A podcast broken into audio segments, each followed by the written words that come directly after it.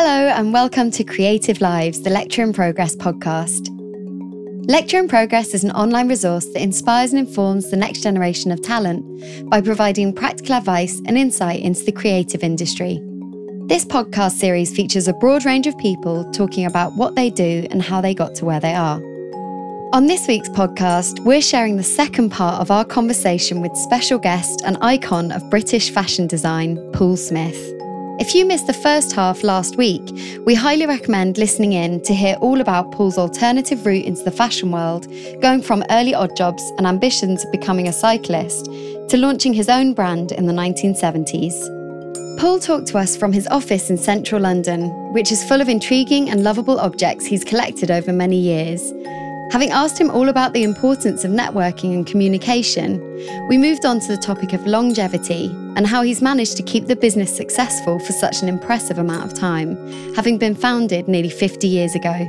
I mean, dozens and dozens and dozens of companies over the years that were heroes to me, and, and, and they don't even exist as companies at all anymore. A lot of it was to do with over expanding, big egos, often when they were doing their their biggest sales was actually the time they were most vulnerable because they hadn't got their feet on the ground and people were not, you know, very in love with them anymore because they were too self-important. So um, I think going back to things we've already talked about, like nobody cares how good you used to be, keep your feet on the ground, be interested in interesting, all those things which are to do with just continuity. It's fashion. And there are many brands right now that in three years' time won't be nearly as important as they are today because they're relying on easy fixes, the heavy use of logo, very large media budgets, and that's you know often quite short-termism. The thing with Paul Smith, uh, we're still independent company, so we've never really had a big advertising promotional budget,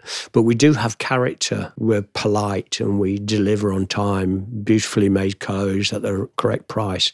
So a lot of it's real, just ordinary common sense. One of the hardest things is it is very, very hard work. And I think if you are working for one of the big companies or corporations, there are so many collections you have to do a year now because of the greed and the desire uh, for more and more product in the shops on a regular basis. A lot of designers, as we know, have fallen by the wayside, you know, literally, sadly, by suicide or by just stress, losing their jobs or moving jobs. And it is very stressful. But if you can just understand about that balance, about then you're probably going to have a longer life. It's easy to say and very hard to do, and I understand that. But um, I seem to be blessed with the balance. If you've ever picked up one of Lecture in Progress's newspapers, you might be familiar with some of the post it notes featuring Paul's handwriting that we've included in their pages. These post it notes make up a set of concisely worded memos, each containing a motivational message, such as Every day is a new beginning. Knowing that these notes are part of a bigger collection, we asked Paul how this tradition came about and the thinking behind one of our favourite messages make space to break the rules. I spend a lot of time on my own traveling around the world, and I love notebooks and I love the ones by the bed in the hotels. I love the pencils. I've got far too many pencils. I love them. Often in the night, if something pops into my head, I'll, I'll write it down. And so I've got literally a, a folder full of different hotels notebooks with like start something new or make room to break the rules or every day is a new beginning. And they're all things that pop into my head or things i've heard and they're not i can't take the credit for them all of them but some of them i can. Anyway, make room to break the rules is something that means not literally breaking the rules, but it means if you can think laterally not down the obvious route in anything you do. For instance, in fashion, the obvious route is to look at what other people are doing and then imitate what they're doing. Well, immediately that's incorrect because it's like buying yesterday's newspaper. It already exists. But if you can observe that let's say there's a lot of sportswear at the moment. And then you think, oh, well, I should do sportswear. Yeah, of course you can do sportswear, but you do it with your handwriting, with your slant on it. It'd be sportswear that still has a classical appearance with a twist in my case. So it'll have a different coloured pocketing and or a different coloured waistband or something like that. So make room to break the rules, think left to right of the problem. Happiness is the road to everything. I do quite like that one because, uh, oh, I know every day is a new beginning, which I've already said. The thing is, uh, at the moment, every time you um, hear any news, it's often quite disturbing or sad. So I think if you can think, well, tomorrow will be different or better or alternative, then I think that's not a bad tip. As someone who's been in the fashion industry for so many years, we asked Paul if he feels there's still more to learn and how he's been able to keep innovation at the heart of his company. I think uh, you never stop learning. And I think the joy of being older is experience. Uh, actually, somebody in the company yesterday said, We're, talk- we're talking about me in front of me, which was quite interesting. Uh, and they're saying that Paul doesn't really think about the past too much. He's very much a person who always thinks about the future, and it hadn't occurred to me, but it is absolutely true. But the, one of the things I like is that in Japan, they really respect age and older age, whereas in a lot of countries, age is like, oh, that old person, or whereas in Japan, it's you're highly respected because experience is so important in their view.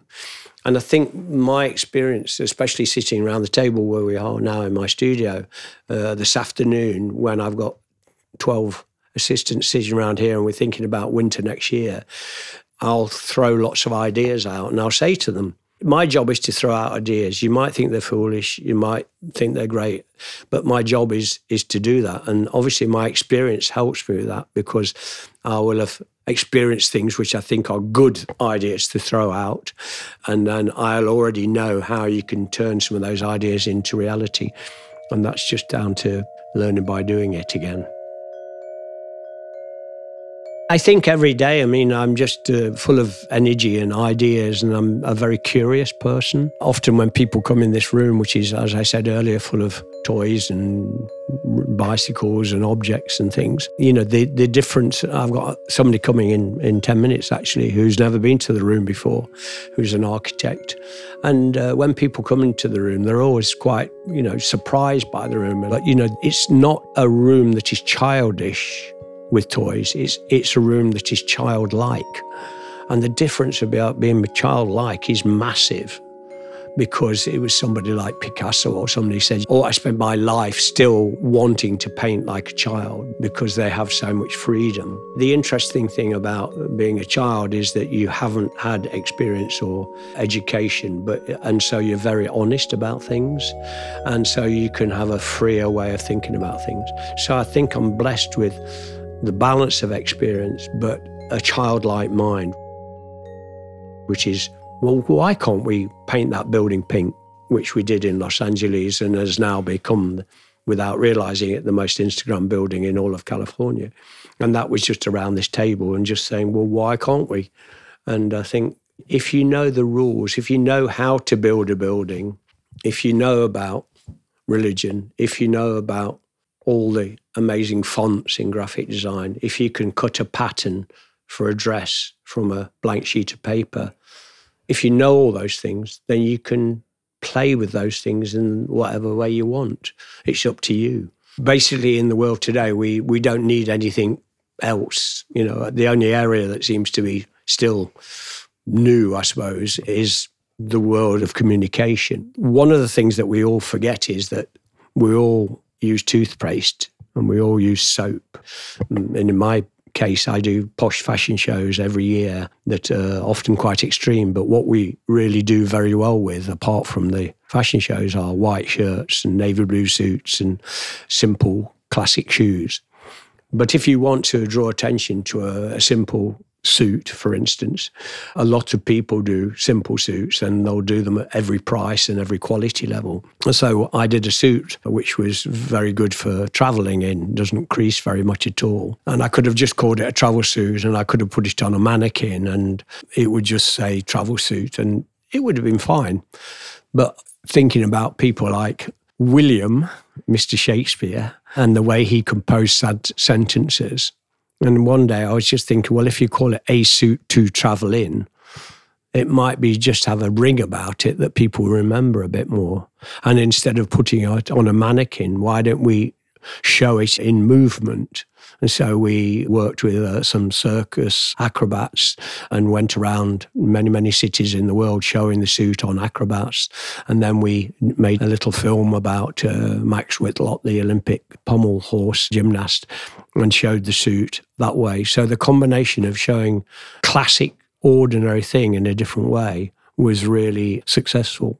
And I think that w- could apply to basic things like a bar of soap or as we know with loo rolls and the famous dog, uh, the little puppy dog, that all stays in our mind and it's a loo roll. So, you know, there are ways of selling basic things in unusual ways.